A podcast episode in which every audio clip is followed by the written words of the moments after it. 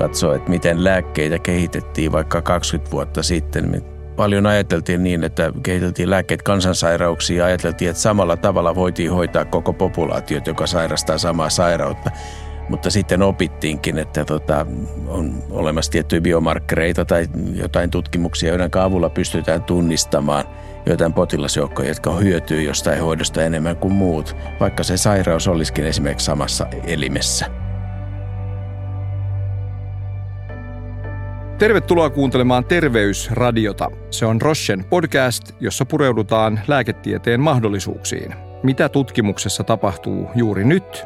Entä mitä on odotettavissa tulevaisuudessa? Kuinka vakavasti sairastunut voisi saada lisää aikaa? Minä olen Peter Nyman. Tervetuloa mukaan.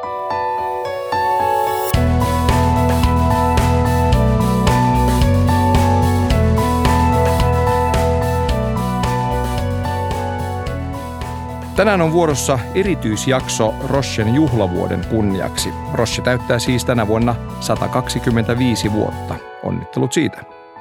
Kanssani studiossa on Roche Diagnostics Oyn myynti- ja markkinointijohtaja Jaana Mantere ja Roche Oyn lääketieteellinen johtaja Anssi Linnankivi, vanha tuttu täältä studiolta. Tervetuloa. Kiitos. Kiitoksia. Lisäksi jaksossa kuullaan Roche Diagnostics Oyn toimitusjohtajan Mateus Vieiran sekä Roche Diagnostics Sveitsin toimitusjohtajan Timo Niskasen haastattelut.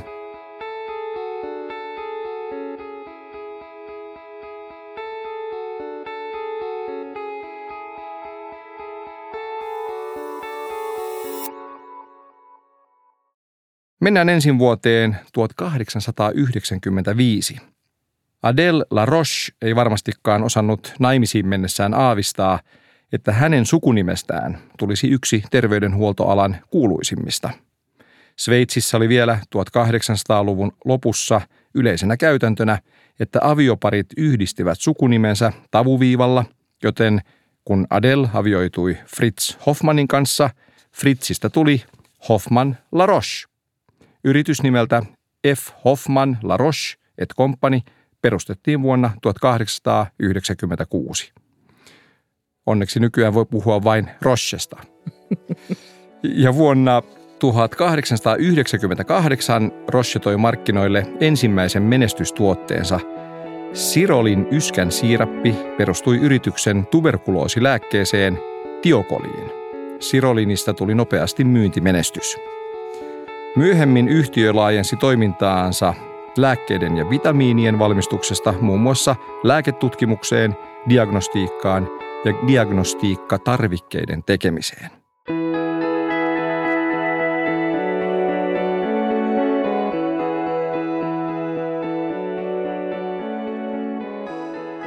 Ihan tähän alkuun pyytäisin Jaana sinulta pienen selvennyksen. Suomessa toimii siis kaksi Roche-yritystä, Roche Oy ja Roche Diagnostics Oy.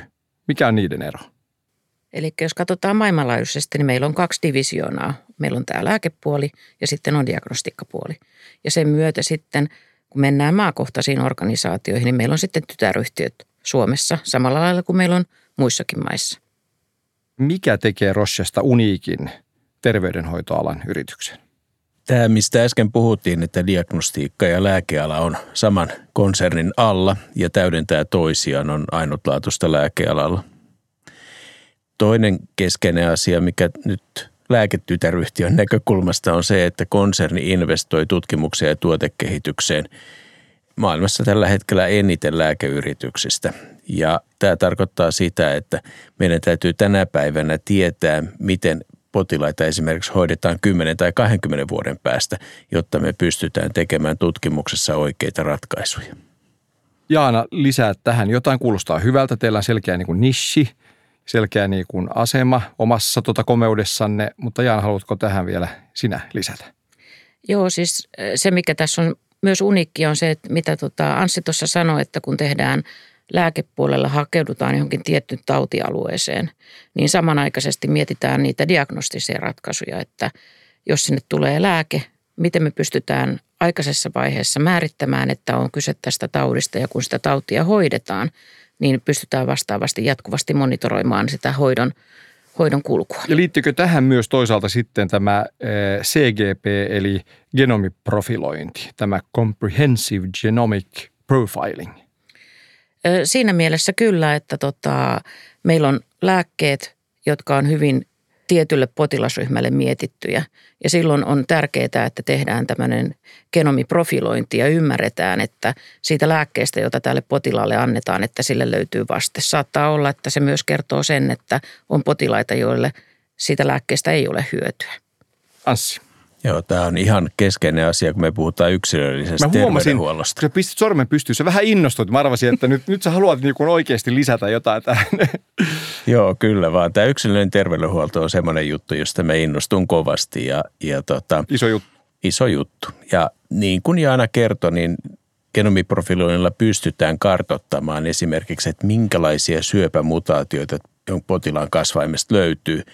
Ja samanaikaisesti lääkepuoli on kehittänyt lääkkeitä näitä mutaatioita kohtaan. Ja genomiprofilointi on tullut muutamia vuosia sitten ja, ja tota laajentunut ihan sen myötä, kun näitä tarketoivia eli kohdennettuja lääkkeitä on tullut lisää. Ja tällöin puhutaan yksilöllisestä terveydenhuollosta. Pyritään yhä yksilöllisempään lääkehoitoon myös.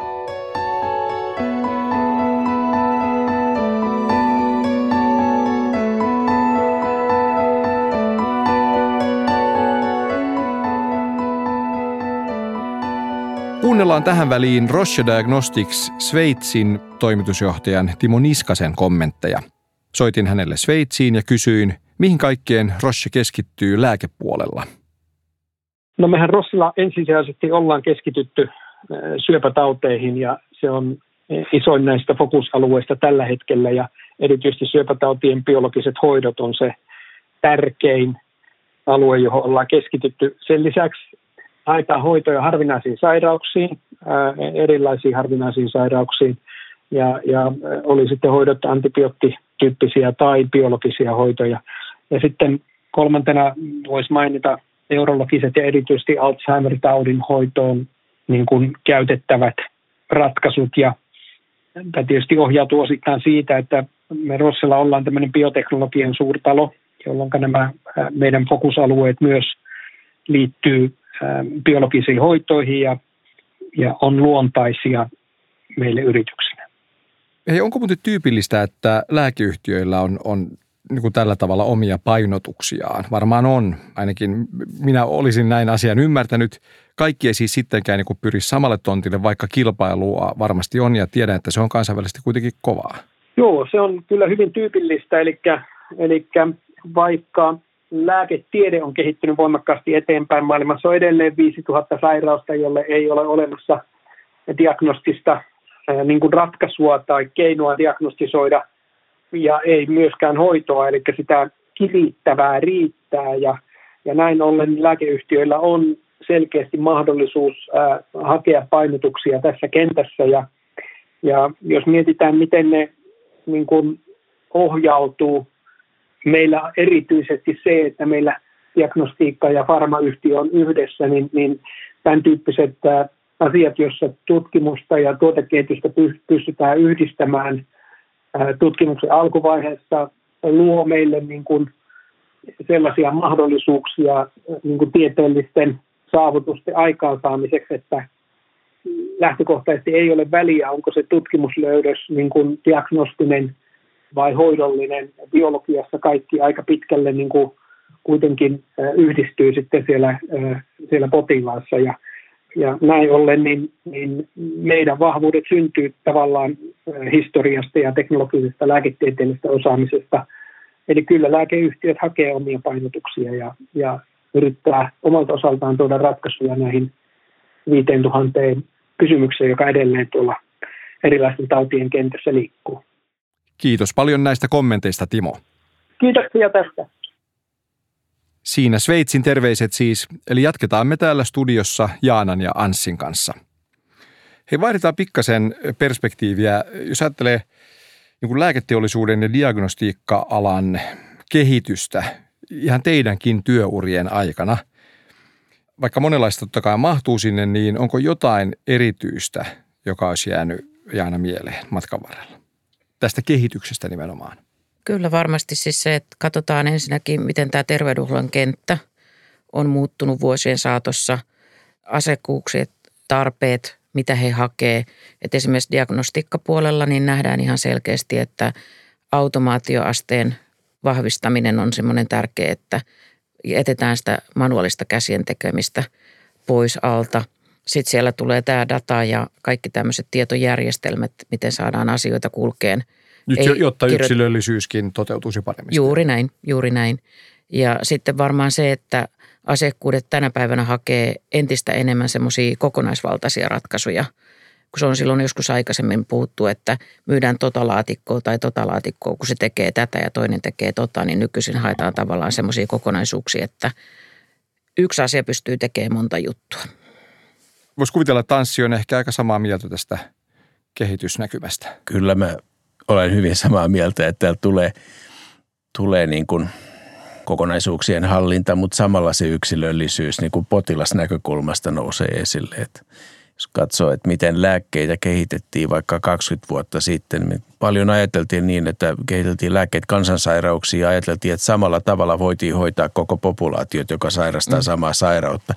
Mutta sitten opittiinkin, että tota, on olemassa tiettyjä biomarkkereita tai jotain tutkimuksia, joiden avulla pystytään tunnistamaan joitain potilasjoukkoja, jotka hyötyy jostain hoidosta enemmän kuin muut, vaikka se sairaus olisikin esimerkiksi samassa elimessä – He terveydenhuollossa mennään jatkuvasti kohti tosiaan yksilöllisempää suuntaa. Se on näitä isoja kehitysasioita, mutta jos miettii vähän ehkä yhteiskunnallisemmalta puolelta, niin EU on kehittämässä yhteisiä toimintaperiaatteita terveysdatan käyttöön. Mitä se Anssi käytännössä tarkoittaa? Terveysdata pystyy tarjoamaan meille paljon niin kuin tietoa, auttaa tiedolla johtamista. Se pystyy myös auttamaan meitä tulevaisuudessa potilaiden hoidossa, kun sitä dataa osataan hyödyntää. Dataa tarvitaan paljon ja se tulee olla laadukasta. Ja se pitää olla myös tietoturvallista. Ja jotta nämä kaikki asiat pystytään ottaa huomioon, niin, niin on hyvä, että Euroopassa katsotaan, miten datan hyödyntäminen voidaan tehdä niin, että se on laadukasta ja tietoturvallista ja toisaalta myöskin, että sitä pystytään viemään käytäntöön. Ja onko tässä sitten ikään kuin pääteasemana suuri eurooppalainen yhteinen datapankki? No tämä on ehkä sitten yksi semmoinen skenaario, mitä ajatellaan, mikä voisi olla se, että se mahdollistaisi suuren määrän datan arvion.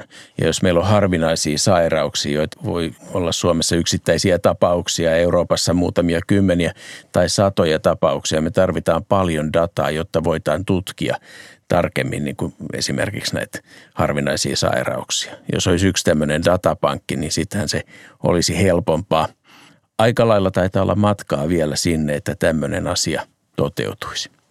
Mitkä ovat suurimmat esteet siinä? Niin paljon eri maita, joissa asiaa katsotaan eri tavalla, vaikka kaikki osaavat nähdä myös varmaan nämä hyödyt siinä hyödyt varmaan tunnistetaan, mutta siinä on tietysti semmoinen, että on erilaisia maita, erilaisia lainsäädäntöjä, tietoturva täytyy niin terveysdata.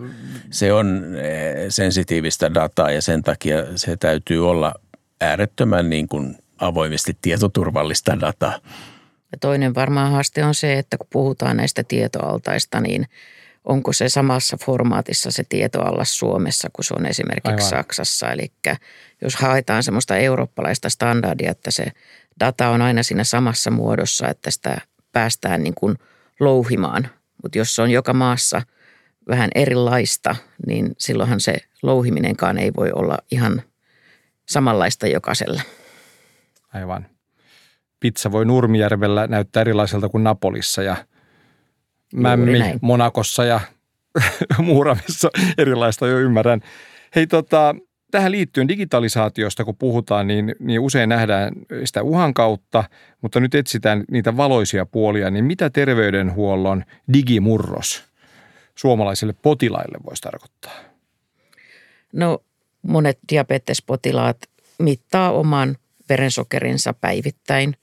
Sen lisäksi he lääkitsevät itse itseään, sitten heidän tota, mittaustuloksensa menevät terveydenhuollon ammattilaiselle ja niin kauan kuin kaikki on hyvin, niin siihen ei puututa, mutta jos siellä rupeaa näkymään jotain eroavaisuuksia niissä tuloksissa, niin siinä kohtaa terveydenhuollon ammattilainen ottaa potilaaseen yhteyttä. Ja tämä data siirtyy tänä päivänä esimerkiksi kännykän kautta digitaalisiin tietojärjestelmiin ja potilas tavallaan ottaa suuren vastuun siitä omasta hyvästä terveydestään, mutta samanaikaisesti hänellä on siellä taustalla sitten tämä terveydenhuollon ilman, että se on jatkuvasti, että lähden katsomaan terveydenhuollon vaan nyt se kulkee digitaalisuuden kautta tämä tieto. Ja siihen muuten liittyen hyvänä aasinsiltana siis tähän yhteydenottoon potilaaseen, niin tärkeä teema, potilaiden kohtaaminen. Lääkärien tapa kohdata potilaita on muuttunut vuosien varrella ja ymmärrän, tai olen kuullut sen, että jopa lääkiksessä nykyään esimerkiksi lääkäreiden kommunikaatiotaitoja, viestintätaitoja coachataan ainakin paljon enemmän kuin aikaisemmin. Joo, kyllä se on varsin välttämätöntä ja, ja tota, potilaiden kohtaaminen on, on tärkeä asia. Potilaiden kohtaaminen muuttuu osin tämän koronan aikana myöskin. Okei. Okay.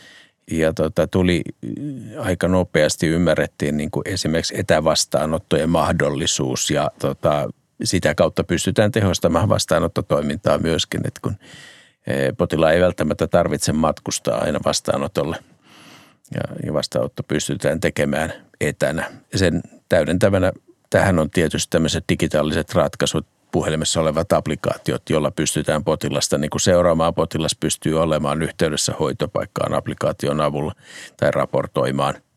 Niin jos sinänsä traagisen mm. pandemian niin kuin hyötyjä on, niin yksi hyöty on se, että sehän todella siis ampasi digitalisaatiota niin kuin eteenpäin ja, ja pysyväksi ilmiöksi jää niin kuin moni osa siitä hyppäyksestä, joka tehtiin nyt tässä. Joo, kyllä varmasti. Ja sitten pystytään hyödyntämään tulevaisuudessa molempia digitaalisia yhteyksiä ja sitten ihan lähiyhteyksiä. Jaana, haluatko lisätä tähän? Ei mulla oikeastaan paljon kommentoitavaa. Te oli kyllä kertoo just siitä, että ja se oli mulle yllätys kuulla, että lääkärit on päässyt tämmöisen kommunikaatiokoulutukseenkin, koska tota, etenkin jos se on etävastaanottoa, niin miten sä tuot sen empatian tai sympatian Tämä lähti siitä, mä kävin, mä kävin juontamassa tällaista tuota, nuorten lääkäreiden tapahtumaa. Siinä hän kertoo, että tämä on tullut lääkikseen siis tämä tällainen jonkunnäköinen kurssi viestintätaidoista tai, tai vastaavaa joka tapauksessa. Että sitä on kuitenkin niin kuin lisääntymään päin. Entä omaiset sitten, niin heillähän voi olla kuitenkin sekä tärkeä rooli hoitoprosessissa että sitten totta kai haasteita niin kuin oman jaksamisensa kanssa, niin miten niiden kehityksen suhteen? Se on varmaan semmoinen asia, että yhä enenevässä määrin täytyy omaisia ottaa huomioon. Tulisi ottaa, kuitenkin huomiota enemmän siis. Joo, tulisi ottaa mukaan.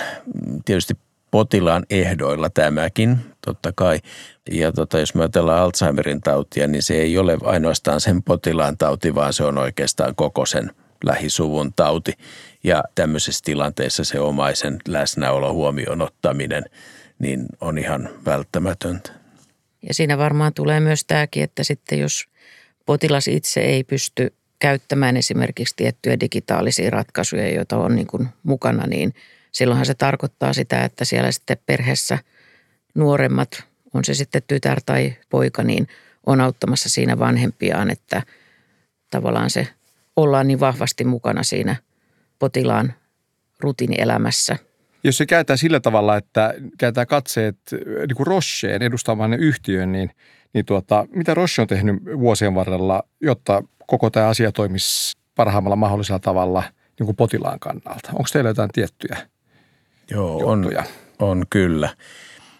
Mä voisin kertoa, mitä lääkepuolella nyt on tehty. Että me ollaan muutettu toimintatapoja aika lailla ihan viime aikoina sen takia, että me halutaan ottaa potilas – yhä enenevässä huomioon esimerkiksi potilaan hoitopolulla ja miettiä, me halutaan yhdessä terveydenhuollon toimijoiden kanssa miettiä, että miten me voidaan auttaa potilasta hänen sairausmatkallansa ja tota, löytää yhdessä ratkaisuja sinne. Ja tota, miettiä, että miten me voidaan olla tässä avuksi. Meillä on myös diagnostiikan puolelta, niin tuohon kun mennään Savoon – niin tota, siellä on tämmöisiä sydämen vajatoimintapotilaiden osalta tehty ihan tämmöistä samaa. Eli potilas tulee keskiöön ja mietitään sitä potilaan hoitopolkua, että sen sijaan, että sä pääset sairaalasta kotiin ja sun tilanne ei parane, niin sit sä oot parin kolme viikon päästä uudestaan piipaa-autolla menossa sairaalaan. Niin nyt se, että miten on pystytty sinne kotiin järjestämään erilaisia mittausvälineitä ja taas digitaalisesti tieto kulkee sinne tota, terveydenhuollon ammattilaiselle, että ymmärretään, että mitä siellä kotona tapahtuu, että se potilas stabiloituu ja pysyykin paljon paremmassa kunnossa nyt, kun tehdään jatkuvaa monitorointia ja pystytään välttämään näitä tämmöisiä extempore piipaa autolla takaisin sairaalaan käyntejä. Ja tämä on juuri näitä digitalisaation parhaita hyötyjä siis. Joo, ja siinäkin mietitty justiinsa sitä, että nimenomaan sydämen vajatoimintapotilas, että miten me voidaan sitä asiaa hänelle parantaa, koska onhan se potilaalle ja potilaan perheellekin stressaavaa, että tuntuu, että tilanne ei muutu mihinkään. Ja nyt on nähty näissä tota, yhteistyössä, kun on tehty terveydenhuollon ammattilaisten kanssa, niin me ollaan nähty, että sieltä tulee säästöjä, mutta sieltä tulee samalla myös potilaat kokee, että heillä on paljon turvallisempi olo olla kotona ja heistä pidetään huolta. Menisin kysyä tuota vielä niin tulevaisuuden trendeistä. Osittain nämähän ovat edelleen niitä. Tässä on listattu myös vähän näitä tulevaisuuden trendejä matkan varrella, mutta ynnätään vähän vielä Anssi ja Jaana molemmat, niin mitkä kaikki voisivat olla nyt ne terveydenhuollon tulevaisuuden suuntaukset? No tämä terveysdatan hyödyntäminen potilaan hoidossa – olemassa olevan tiedon ja tutkimustiedon hyödyntäminen. No ehkä jopa yleis-eurooppalaisella tai EU-tasolla, jopa, mainittua. Jopa, ja ainakin pyrkimys sinne, että pystytään rakentamaan tämmöisiä yhteisiä isoja tietokantoja siihen. Sitten digitaalisuus on yksi tämmöinen, ja tekoälyn hyödyntäminen, lääkehoitojen kehittyminen yhä yksilöllisemmäksi, ja se, että lääkeyhtiö ei välttämättä – enää toimita pelkästään lääkettä, vaan, vaan tota, on mukana terveydenhuollon toimijoiden kanssa ja pyrkii rakentamaan tämmöisiä kokonaisvaltaisia ratkaisuja potilaan polulle, että me mietitään yhdessä, että miten voimme olla avuksi, jotta potilaan hoito toteutuu mahdollisimman hyvin. Tuleeko Jaana vielä mieleen?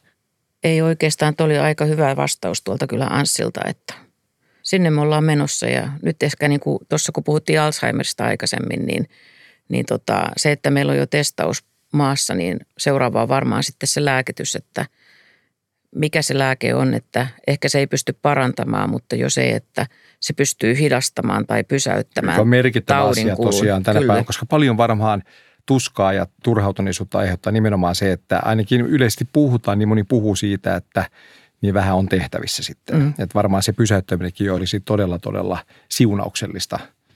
Kyllä. Kaikissa tapauksissa varmaan. Hei, mutta hyvät saatiin tuota, tämä tärkeä osuus päätökseen, koska mulla on tällainen kysymys vielä, että Rochehan toimii yli sadassa maassa, niin millaisia kansainvälisiä uramahdollisuuksia Roche työnantajana tarjoaa? Mitä nyt voisitte mulle tässä kertoa? No Laitetaanko tässä... nimet paperiin? no mä oon tässä ehkä elävä esimerkki siitä, että tota, aloitin urani Rossella Suomessa ja tein 11,5 vuotta ensin – Suomessa töitä ja sitten tota, sain mahdollisuuden siirtyä Saksaan töihin. Olin siellä seitsemän ja puoli vuotta ja jatkoin siitä sitten vielä kuudeksi vuodeksi Sveitsiin. Ja olin sitten niin kuin kansainvälisessä markkinoinnissa mukana ja nyt on sitten niin sanottu PAMU, eli ollut nelisen vuotta takaisin Suomessa. Sä valuit koko ajan niin kuin etelämmässä ensin ja sitten ponnahdit, ponnahdit takaisin tänne, tänne ylös. Joo, okei. Okay. Joo, ja tosiaan yli 13 vuotta yhteensä ulkomailla. Joo. Mitäs Anssi sanoo lisää tähän? Se on, se on hieno homma. Mä olen ollut Suomessa koko ajan, mutta tota, meidän organisaatiosta on lähtenyt Suomesta kansainvälisiin tehtäviin henkilöitä. Toisaalta niitä kansainvälisiä tehtäviä yhä enenevässä määrin voidaan hoitaa myös Suomesta käsin. Eli välttämättä ei tarvitse muuttaa toiseen maahan jos on kansainvälisissä tehtävissä. Eli hetken, liittyykö tämä juuri näihin digitalisaation, etätyön uusiin tämä, hyötyihin? Ja, joo, okay, yes. tämä liittyy nimenomaan siihen, että pystytään hyödyntämään matkustamisen tai maahanmuuton sijasta jopa tämmöisiä etätyömahdollisuuksia. Että työtä voi tehdä periaatteessa mistä vain. Ainakin noin teoriassa. Tietysti on vaikea sanoa, että korvaako mikään tämmöistä lähellä olemista.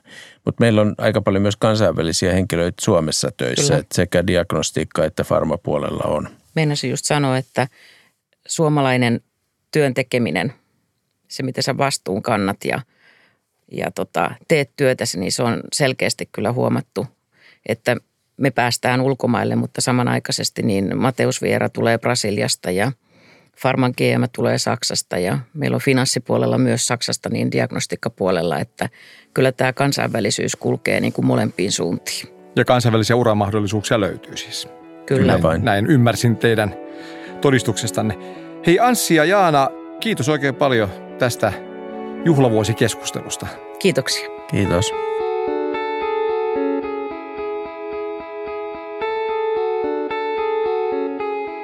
Tämän juhlajakson loppuun kuulemme vielä Roche Diagnostics Oyn toimitusjohtajan Mateus Vieiran ajatuksia. Mitä annettavaa juuri Suomella on lääketieteen kivijalalle, eli diagnostiikalle? You know, uh, last week we were with the whole organization for the first time face to face. So we had this opportunity to really uh, together discuss and talk about uh, anything. And uh, it was funny because one of our dinners, um, we were in a table uh, with four different people that uh, came from abroad, uh, working in Finland. And one quote that I won't forget is was uh, one of our team members. What she said that living in Finland is like living in the future, because from a healthcare perspective, Finland is probably the perfect environment uh, because we do have it's of course it's not perfect. Of course we do have challenge, but the challenges are different from many many countries. So the digitalization that is already present in Finland allows really to get access to a lot of different types of data that could potentially uh, really help patients and physicians somehow. And this is quite unique. Uh, so when I see when I see the environment that we have in Finland, I see lots of opportunities. And I can give you one example. So we we we have just now partnered with uh, one hospital um, here in Finland, and we we had both an hypothesis. We had a hypothesis that if we could change the way the patients that have heart failure that they are managed by looking into their data and using those data to improve the care, we all felt that there was an opportunity to reduce hospitalization or to, to provide a better care. And after one and a half years working together, we just found out that we could reduce almost 30% of the hospitalization of those patients. Uh, and we also could reduce almost 50% of the visits uh, of those patients in the in the hospital. I mean, patients are living longer, better, with a simple act upon the data that we tackle. So when I see this, right, this is only possible because the environment in Finland is so friendly to really uh, explore this more and more. But the second thing is around the mindset. I think the Finnish are very pragmatic. I always say this. this is what I really ap- appreciate about the Finnish because the, the Finnish are very pragmatic. So while people are still discussing what should be done, the Finnish are already doing an experiment and trying and learning and, and doing. So I think that the value for the healthcare is amazing, right? Because you can go fast and you can learn. And of course, everything that's built here, it could be spread for different places. Yes, we are definitely pragmatic. Let's end with a big question the future of healthcare. So, if you look uh, 10 or maybe 20 years forward, what would it be like? Maybe what I can share with you what I wish for the future of healthcare. For me, the future of healthcare is health, not only healthcare. I think that the digitalization will allow us for a much more integrated approach in the way we manage our lives. Uh, like data and digitalization will drive the way we, we manage our, our health, um, will help us to live better lives, will help physicians to take better decisions, will help the healthcare institutions to be more effective. And definitely, what I would expect is that the problems that we have in healthcare that will change dramatically. I don't expect that we'll not we won't have problems, but I do expect that we will have new problems. I do expect that uh, diseases like cancer, uh, maybe one at a time, or like a breast cancer, or just some of those cancers, they are in a stage that they became chronic diseases. Like uh, when you have it, you know how to manage for your entire life, like you do with diabetes today. I would expect that uh, that maybe some diseases like Alzheimer that we have improved in the diagnostics and we have improved in treatment because we understand better through data uh, what happens with patients or people with, the, with those type of disease. Kiitos sinulle kuuntelija, että kuuntelit Rochen terveysradio podcastin. Jos tykkäsit jaksosta, Pyytäisimme yhtä asiaa, kerro tästä ohjelmasta kaverillesi. Löydät kaikki jaksot Spotifysta ja Apple podcasteista. Tämän podcastin on tuottanut Jaksomedia.